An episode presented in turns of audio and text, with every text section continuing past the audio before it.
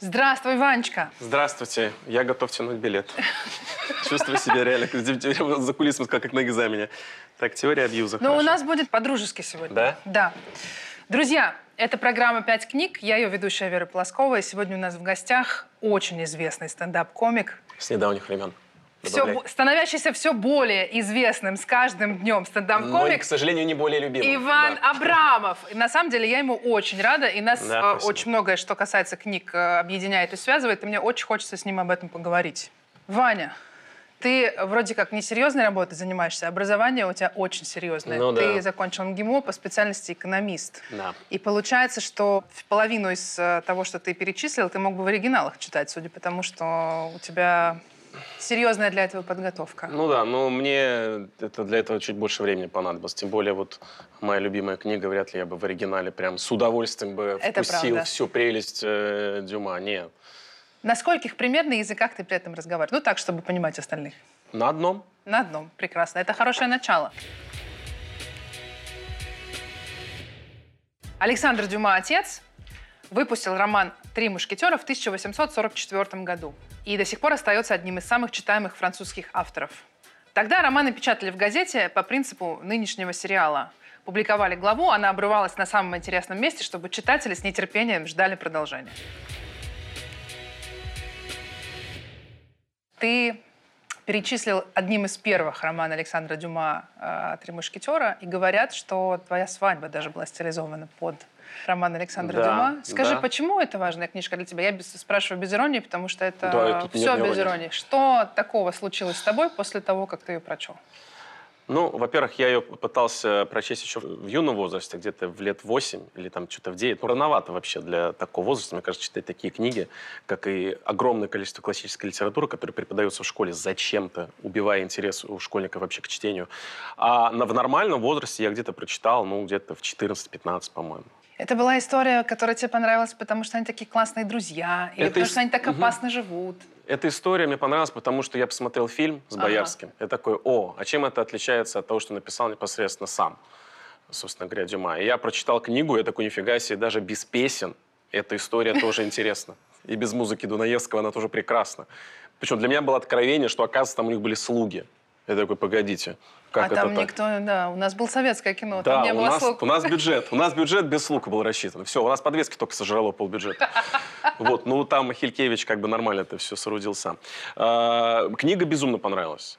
Но, к своему стыду, я ее потом еще раз перечитывал, только потом прочитал уже 20 лет спустя, э, в 20, что там, 5 лет, что-то такое.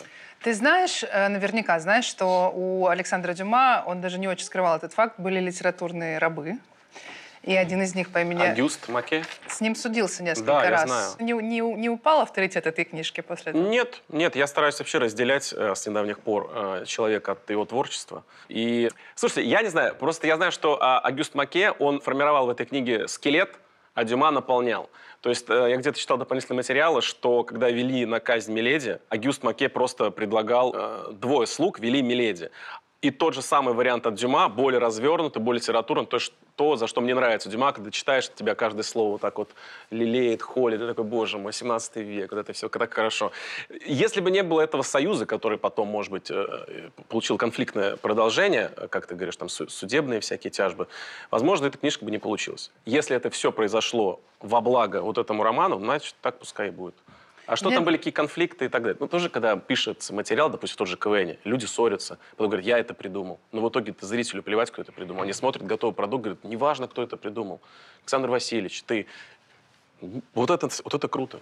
Тебе случалось э, понимать, что кто-то присвоил твою шутку, и ты теперь никогда не вернешь авторство за нее? Ну, в общем, Нет. муки, муки, когда у тебя что-нибудь, какой-нибудь кусочек интеллектуальной собственности украли, тебе случалось переживать Нет. какой-то укол? Нет, слушай, не было. Ревности такого. за это. Может быть, укол, укол ревности меня в принципе- преследует постоянно, учитывая, что я все время в режиме соревнования нахожусь зачем-то. Ну, и с точки зрения психоанализа я понимаю, зачем, но пока тяжело из него выйти. А, У меня был укол ревности, когда я готовил один и тот же заход в монологе про что-то, а я услышал уже кого-то выходит, и там то же самое. Я теперь боюсь вот это делать, потому что мне скажут, что я украл у него. Хотя я просто, независимо от него, начал разви- развитие этой идеи еще задолго до того, как это увидел. Но теперь для зрителей будет то, что я это украл. Я не украл, я просто А остро степени. переживать острую ревность по отношению к чужому блестящему тексту тебе случалось? Подумать, блин, вот жалко, Мне бы что эту не шутку. я это придумал. Блин, классно, жалко, что не я это придумал. Но если в отношении Дюма, то нет такого, что жалко, что не я три мушкетера написал. Это, это что за тщеславие у тебя уровень должен быть, что я же мог тоже. А, Мне кажется, даже вполне себе уровень э, такого. Да, кстати, э, это очень был меркантильный парень, мы знаем. Александр Дюма отец. Потому что роман «Три мушкетера» выходил в газете. Его Да? опубликовали... Каждая следующая глава? Да, да. И Есть есть, очень классный факт, что сначала платили построчно за этот текст. И тогда было очень много диалогов, буквально по два слова. Ну, потому что строчка — это строчка.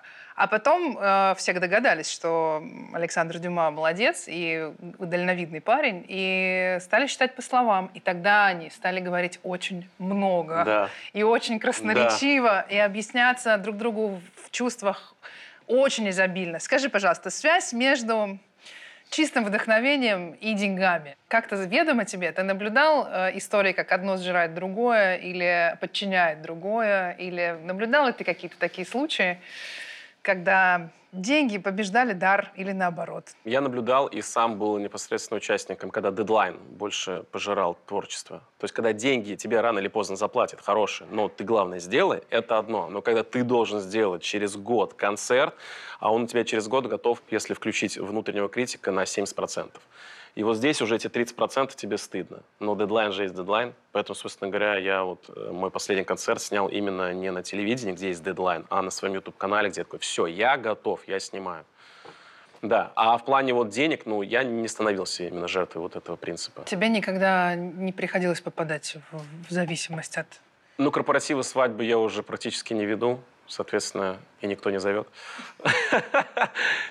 Смотри, э, они очень разные. Атос, э, Портос и Д'Артаньян. Каждый кто-то, каждый, И Арамис. да- даже и Арамис. Даже девочки себя обязательно представляли на, на месте какого-нибудь из них, потому Ну, что ну, это просто невероятно крутые ребята. Да. А ты кто был из них в детстве? Ой, я всю жизнь был рамисом, к сожалению, им остаюсь. Серьезно? Ты Арамис? Да? А ты кто думал? Не знаю. Мне кажется, что ты мог бы быть и Атосом, и. Д'Артаньяном вполне. Уж Я исполнение это Боярского уж точно. Вот это недосягаемая величина в плане отваги для меня Д'Артаньян. В плане мудрости я еще не настолько внутренне психоаналитически проработан, как Атос. А, Но у меня нет пристрастия к алкоголю.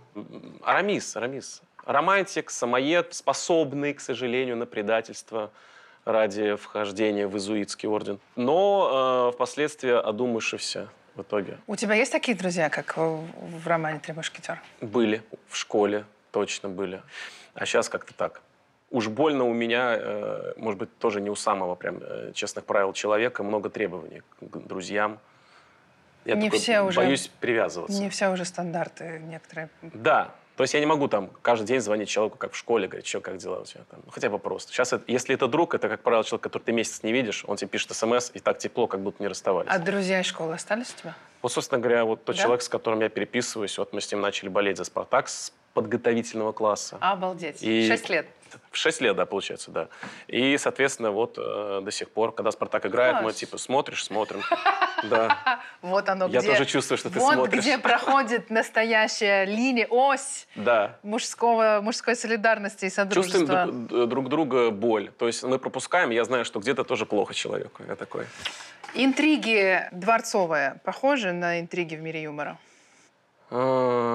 «А, Бывали женщины, которые Как ты так ссорили? сформулировала литературно, что я тоже то есть, э, пытаюсь подстроиться под эту всю красоту теперь. Давай поближе к правде. Случались ли коварные женщины, которые ссорили вас?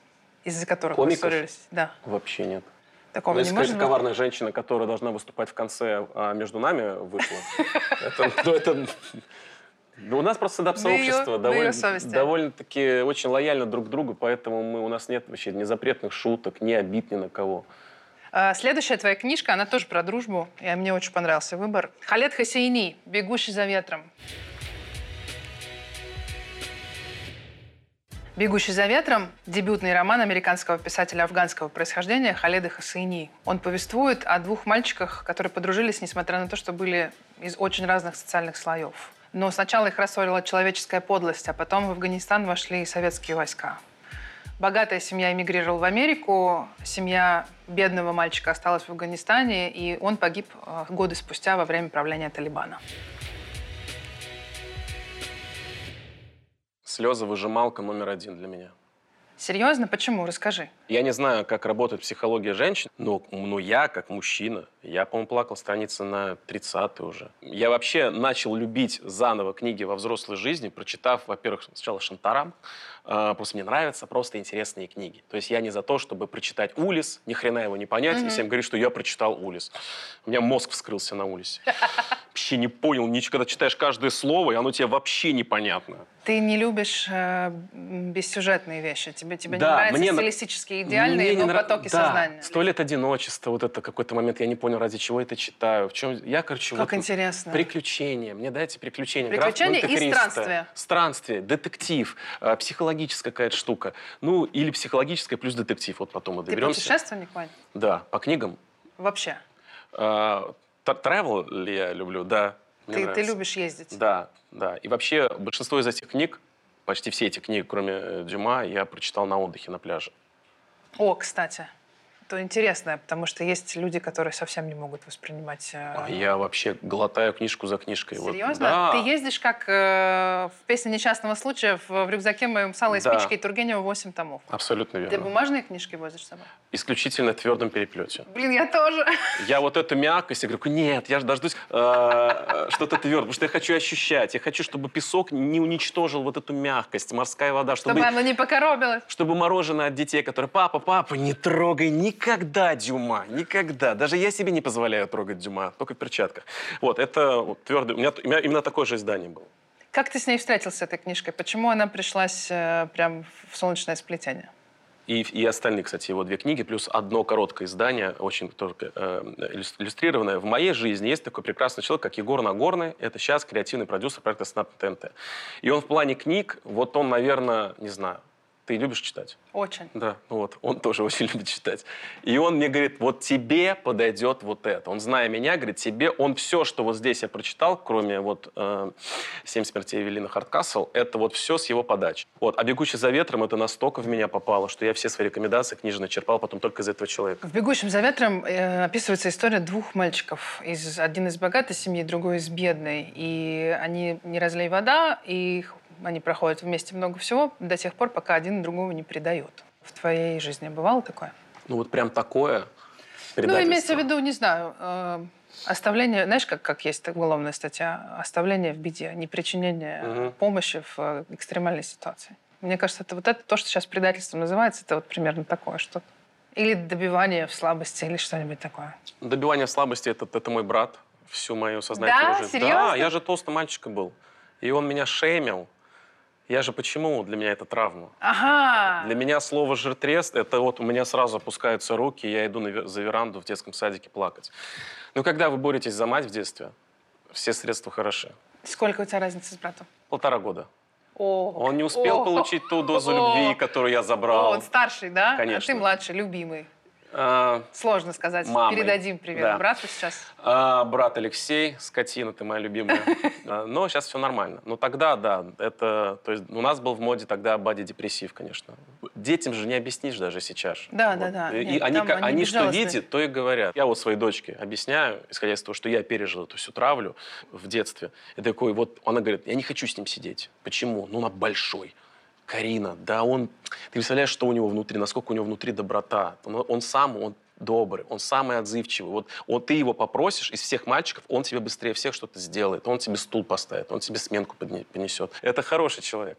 Я говорю, а ты, ты тоже таким был? Ну да, я вот был таким. Я и фотографии показываю. Говорю, ого, это ты? Я говорю, ну да. У тебя есть картинки, где ты да, мальчик ну, с щечками? Я прям, да я до сих пор, до мальчик каких, До каких примерно времен ты был мальчиком а, До моей первой несчастной любви, соответственно, как это часто бывает, э, которая мне сказала, ты, конечно, добрый мальчик, но тебе, конечно, не помешало похудеть при всех в школе, в гардеробе. Блин, ребят, бумеранг существует. Я сейчас прям вижу и разговариваю с человеком, которому прямо вернулась, вернулась. Ну вот, и мне так сказали. я такой, и ладно. ты стал худеть? Я, я так разозлился, что я просто, я... Что ты сделал? Ну, я, во-первых, сорвался на родителях, которые мне давали колбаски, когда я хотел, а я хотел сам полдвенадцатого ночи. И они, как любящие безгранично меня родители, И ты конечно. младший еще. Младший, да. Золотой. И мне было непонятно, почему так все происходит, почему я толстый, поэтому мне не- со мной не встречаются те, кто мне Красивая нравится. девчонка. Да. Я всех наизусть помню те имена, которые мне сказали «нет, иди». Мы сейчас их перечислим. У нас в конце будут титры специально с поименным указателем. Они виноваты Кто- в его травмах. Кто должен рвать сейчас на себе свои красивые густые А волосы? сейчас им уже наоборот. Ой, слава богу, господи. Да, ну был, был момент. Вот травли брата, ну там понятно уже с точки зрения психоанализа, просто он ревновал. Слушай, Вань, а правда, давай вот про это поговорим. Ты человек, который работаешь со словами. Да. Э, Ты человек, который сейчас сильно влип в историю из-за своих слов, сказанных, в общем, не всерьез. Частично не всерьез. Частично не всерьез, Чтобы не было что что я- жирные по-прежнему должны следить за собой. Хорош. Э, Это она сказала. Вот как я, например, распустилась. Короче, э, ты замечаешь, что мы живем в таком как будто бы стремительно, знаешь, как э, в, в пене дней, стремительно сужающемся мире, где Мгм. нельзя произносить вот этих слов, вот этих слов, нельзя шутить об этом, э, национальности, цвета кожи, э, формы, размеры. Это, мне кажется, эпоха огромного лицемерия.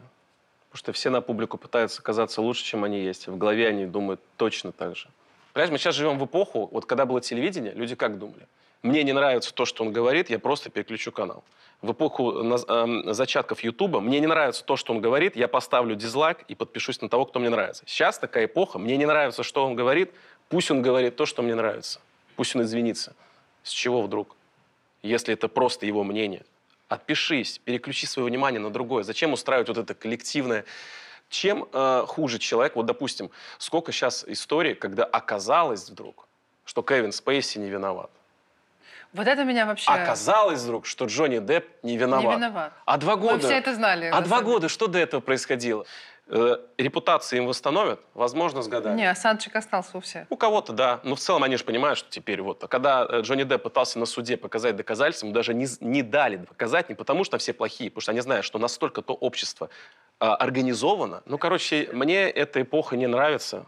Я э, поэтому и пошел в стендап-сообщество, где я себя чувствую максимально комфортно, потому что там люди что-что, но не лицемерят друг друга. Сейчас нужно следить за словами, потому что в какой-то момент после какой-то травли ты понимаешь, что вообще это того не стоит. Ты говоришь, э, мы возвращаемся к э, двум друзьям, один из которых э, больно предал другого и очень страдал от чувства вины. Э, Тебе, в свою очередь, случалось ловить себя на... Чувство вины. вот раз уж вины. мы об этом Да. сейчас договорим, наконец, про все про Мгм. это.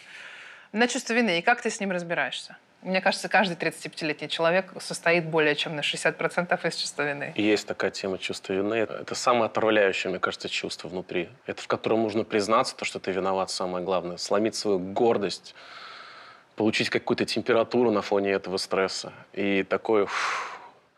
Ну, для меня поэтому самое тяжелое, это поэтому почему я не изменяю жене своей. Потому что я это не переживу. То есть если я изменю, скрыть у меня это не получится. Я первый, я говорю, Эль, если я когда-нибудь тебе изменю, ты узнаешь об этом первым. Еще, извините меня, до полового акта я скажу, Ты просто в ужасе. я вхожу. Все.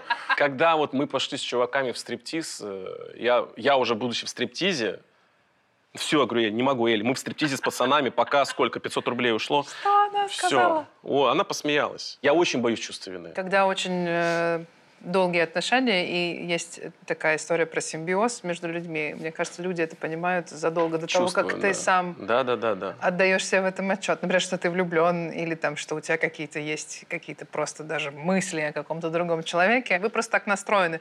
Ну, вы такая система сообщающихся сосудов. Поэтому Это, собственно говоря, Вер, то, что я хотел донести, э, но я отдаю себе отчет о том, что у меня не совсем получилось досказать то, что я хотел сказать, почему я к жене требования предъявляю, ровно как и она ко мне в плане другого. Потому что я хочу просто смотреть только на нее, я не хочу смотреть налево. Я тебя полюбил вот такой. И, кстати говоря, благодаря нашему подходу мы после встречи с друг с другом стали внешне лучше и внутренне как люди лучше. Потому что мы друг за другом меняемся. Я не, не хочу никого искать. Вот я, мне нравишься ты. Ну фига ты мне двух дочерей подарил. Я всю жизнь о дочерях, о двух мечтал. О Тосиха и Портосиха моя.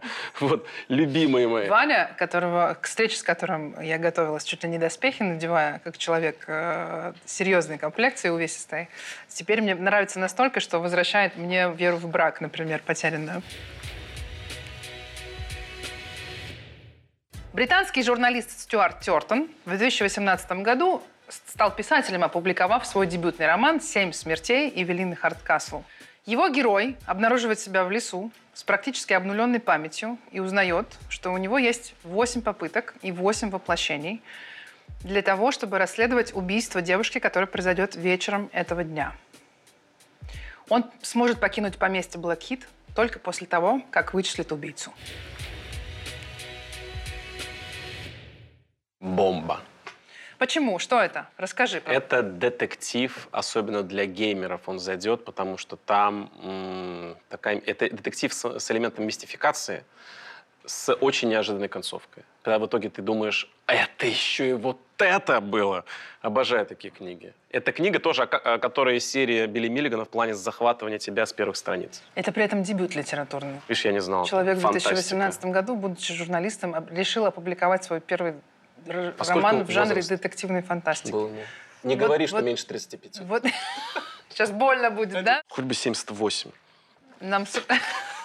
И это был первый и последний. Что до этого все попытки неудачные были. Ему было около 40. Да, прекрасно, обожаю. Вот теперь мой любимый писатель.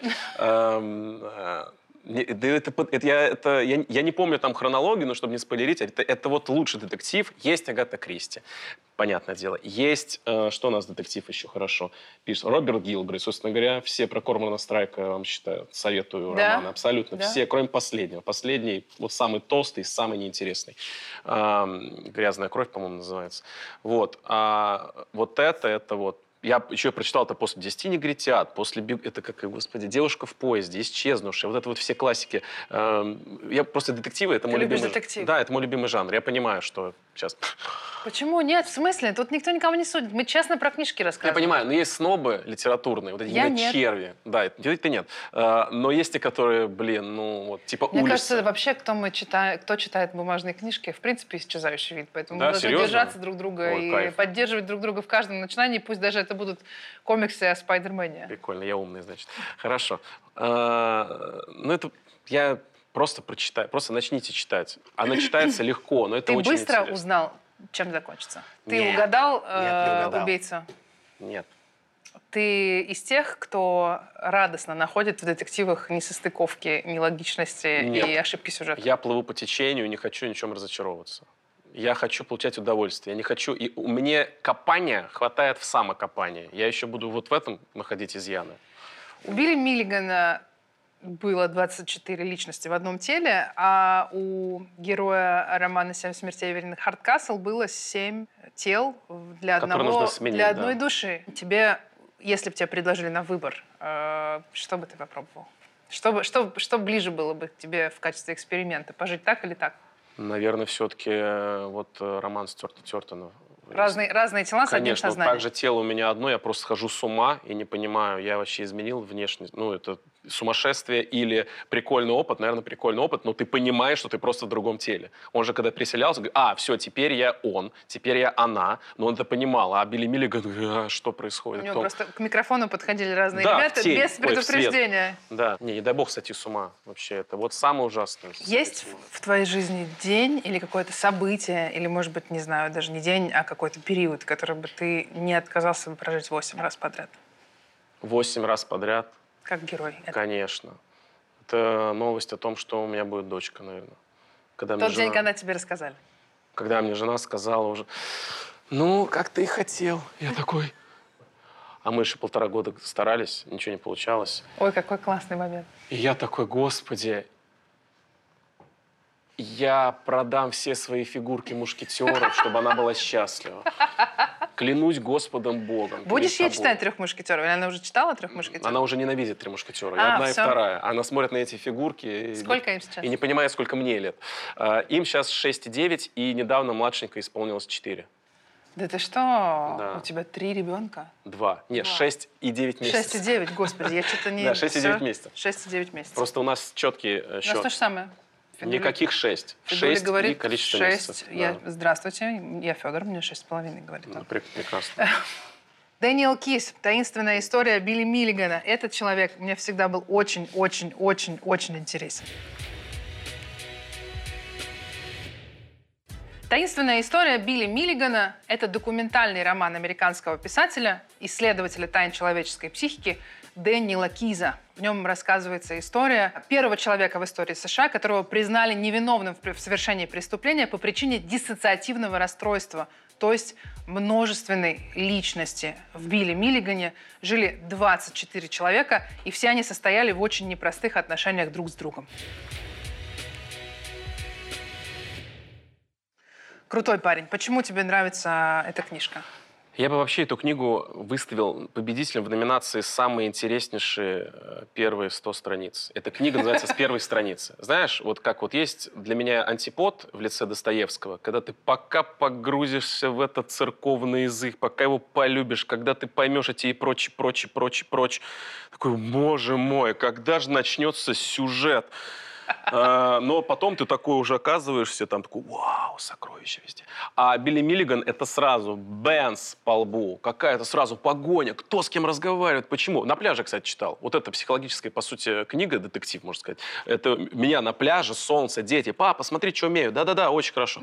А там 24 человека внутри да, одной головы живет. личности, да, и все. И такой думаешь, это правда, вымысел. Потом там много было статей, то, что это неправда, что это он все придумал, что это на самом деле там никакого это помешательства не было. В ну, смысле? Есть ну, видео, где Билли Миллиган садится перед камерой и разговаривает э, чуть ли не с разными акцентами и разными такое. голосами. Есть также сторонние мнения, когда говорят, что это просто актер. Вот Ты он думаешь, что это просто был Я, наоборот, верю в то, Я надеюсь, что это была правда. Мне очень хочется прочитать книгу, основанную на реальных событиях, мать их. Мы расскажем тем, кто не знает, такой Билли Миллиган.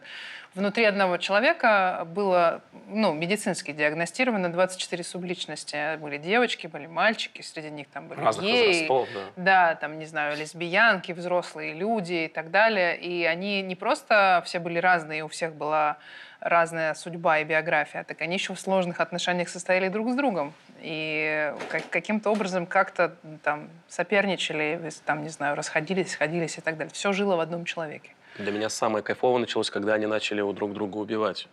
Это же круто. Спойлер, извиняюсь. Но сколько это... э, сколько субличностей живет внутри одного Вани Абрамова? У меня тоже, мне кажется, иногда с проблемой с психикой, потому что внутри меня, наверное, внутри, внутри каждого человека, взрослого особенно, живет вот этот маленький ребенок, который нашептывает ему, давай вот это скажем, что всех позлить. Хочу мороженое в феврале. А что такое февраль? Да лакомка, ты чё? Сейчас всех уроем. Будем по улице идти, чтобы все завидовали. А зло бабушки отморожи уши. Да. У меня есть такая очень плохая черта – дразнить детей. Ваня. Покупать мороженое. Ты все больше и больше нравишься мне. Я иногда это, мимо садика иду, либо с детьми со своими иду. А, мама не купила своей дочке мороженое, а я прям специально. Хочешь мороженое, малышка? Потому что я тебя люблю такой, какая ты есть. Ты тролль. Можно мороженое? А можно? Давайте еще маме и еще нам два. Мало ли мы после первого еще захотим. Ведь кто-то не купил, чтобы оно осталось. И моя дочка Ваня, идет. ты тролль. Я лучший папа. Главное, не толстей. И мы переходим неожиданно к самому жизнеутверждающему автору в списке э, любимых книг Ивана Абрамова. Человек настолько блещущий э, жизнелюбием, настолько влюбленный в каждую деталь жизни, что у него даже есть специальный жанр, как бы самый беспросветный жанр, который можно, это Достоевщина и что-нибудь в стиле Достоевского. Вот ты погружаешься прям в тоннель черноты. Все знают, mm. что ты как в метро въезжаешь в бесконечный просто коридор Обожаю. ужаса. Роман Федора Михайловича Достоевского «Преступление и наказание» был опубликован в 1866 году и сразу стал самым обсуждаемым событием в литературном мире, и не только российском, потому что у него было огромное количество подражаний. А даже Альбер Камю называл себя учеником Достоевского, и отголоски «Преступления и наказания» очень заметны в его знаменитой повести «Посторонний». Преступление и наказание. Ты серьезно, Ваня? Это вообще лучшая... Э, Литература в твоей жизни. Дайте покажу. Это... Так, клевое здание. Это то, что я, к сожалению, читал исключительно, естественно, в коротком содержании в школе. Ну, как- как-то сдал экзамен, потому что я знал, просто я умел писать сочинения, выдумывая какие-то, ну, факты я знал более-менее. Но когда случился карантин, я такой, а прочитаю-ка я всю школьную литературу, которую я читал в кратком содержании. Я ненавидел. Да, и я такой, боже правый, насколько... А я, кстати, Достоевского еще до этого читал. Первое, то, что я прочитал Достоевского, было «Братья Карамазовы». Я такой, как круто. но сложно поначалу. Особенно этот старец Зосим или Зосима. Зосима. это? Зосима. Я такой, боже мой, как сложно. Эта линия, быстрее бы он уже либо вознесся, там, либо не вознесся. А когда брать, э, я- когда преступление наказание такое, тоже то самое преступление наказание, которое меня будоражило э, во время э, школьных чтений. Ну давай-ка. И просто детектив от лица убийцы, такой психологический, вот это чувство вины, о чем мы говорили сейчас. Боже мой, насколько это классно, насколько я тогда не ценил, и насколько я понимаю, как вообще неправильно у нас в школьной литературе Нам очень подается. плоско преподавали этот текст.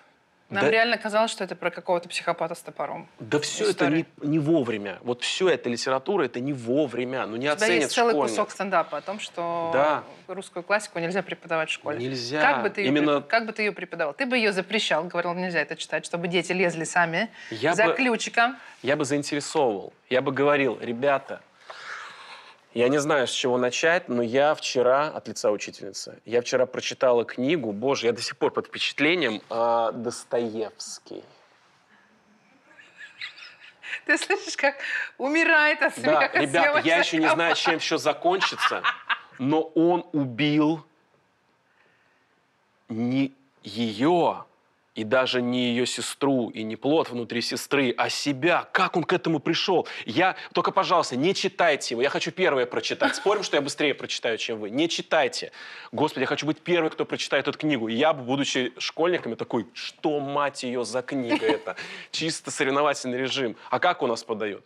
Прочитали, чтобы. В Почему? чем главная мысль произведения? Что Да, автор что хотел сказать Федор Михайлович? Мне нужны деньги, издательство. Дайте мне деньги, он хотел сда- Почему мы, сказать. почему мы не сочувствуем старухе-процентщице? Конечно. В чем его конфликт этого Родиона? Да ни в чем, дайте мне прочитать, И заинтересуйте про Сонечку меня. Мармеладову очень любят спрашивать, хотя мне Да. кажется, что она не очень Достоевскому, что ли, удалась.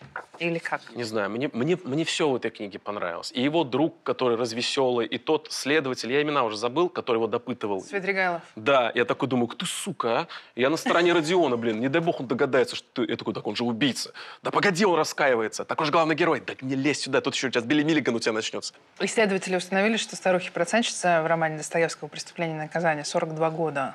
Мне кажется, что это Не старуха не... ста- и не процентщица. Все, на этом можно закончить. Мне кажется, что одно из редких, но важных э, завоеваний прошедшего века, то, что женщины э, после 30 перестали считаться глубокими старухами и списанным товаром. Как ты относишься к тому, что, ну, не знаю, вот эти, вот эти все истории. Старуха-процентщица реально 42-летняя женщина. Это могла бы быть, ну, Ксения Анатольевна Собчак. Это 40 лет. Дженнифер Энистон 15 лет назад, да? Да, просто? Дженнифер Энис- Энистон двен- 12 лет назад, а уж э, э, я думаю, что Дженнифер Лопес, которая 52, это была бы просто уже бабка просто непроходимая Про старуху, для, про для старушку, да. Достоевского. Как тебе с тем, что мы продлили э, молодость и свежесть до практически необъятных вершин? Как тебе с этим? Я могу только сказать свои вкусы. Уж э, по поводу внешности у меня уже было, было мнение. Я Один извиняюсь, раз я сказала а можно ли так говорить здесь? Но э, мне, наверное, нельзя. Ну ладно, короче. Поздно.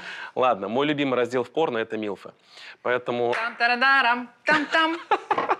это А, в тизер сразу. Финал. А, В завершении нашего разговора... Я жду с нетерпением, когда моей жен- жене стукнет 42, и я буду полностью ей И мы доволен. будем играть в, в Родиона и старуху Да. процентщицу. Мне очень нравится оборот, который приняла эта беседа. Фривольный и идиотский, и очень хороший. В завершении нашего разговора обычно предлагается гостю ответить на Блиц, на пять вопросов, которые прозвучали. В школьной программе. Нет, в этих книжках.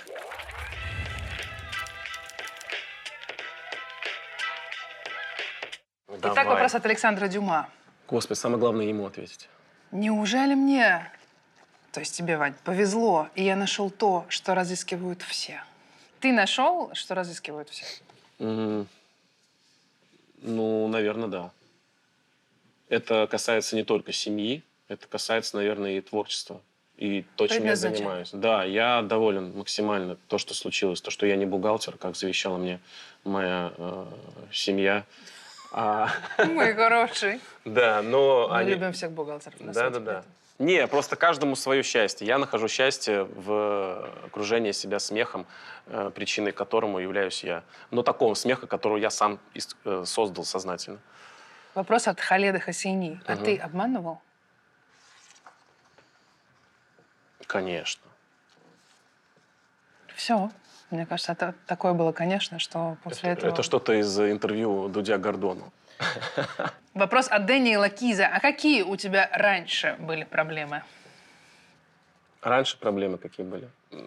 Если, если брать, допустим, 10 лет назад, Вообще, какие у тебя раньше были проблемы? Есть такой вопрос в тексте Дэниела Киза. раньше мне было очень важно э, всем угодить, всем понравиться. Для меня была проблема негативные комментарии. Сейчас, благодаря своим хейтерам, я это проработал. Я понимаю, что ты не можешь нравиться всем. Но главное, чтобы ты нравился своей жене, своим детям и своим родным. Супер. И своему работодателю. Супер. Вопрос от Стюарта Тертона. Да что я за человек такой? Что ты за человек такой, Вань? Сложный.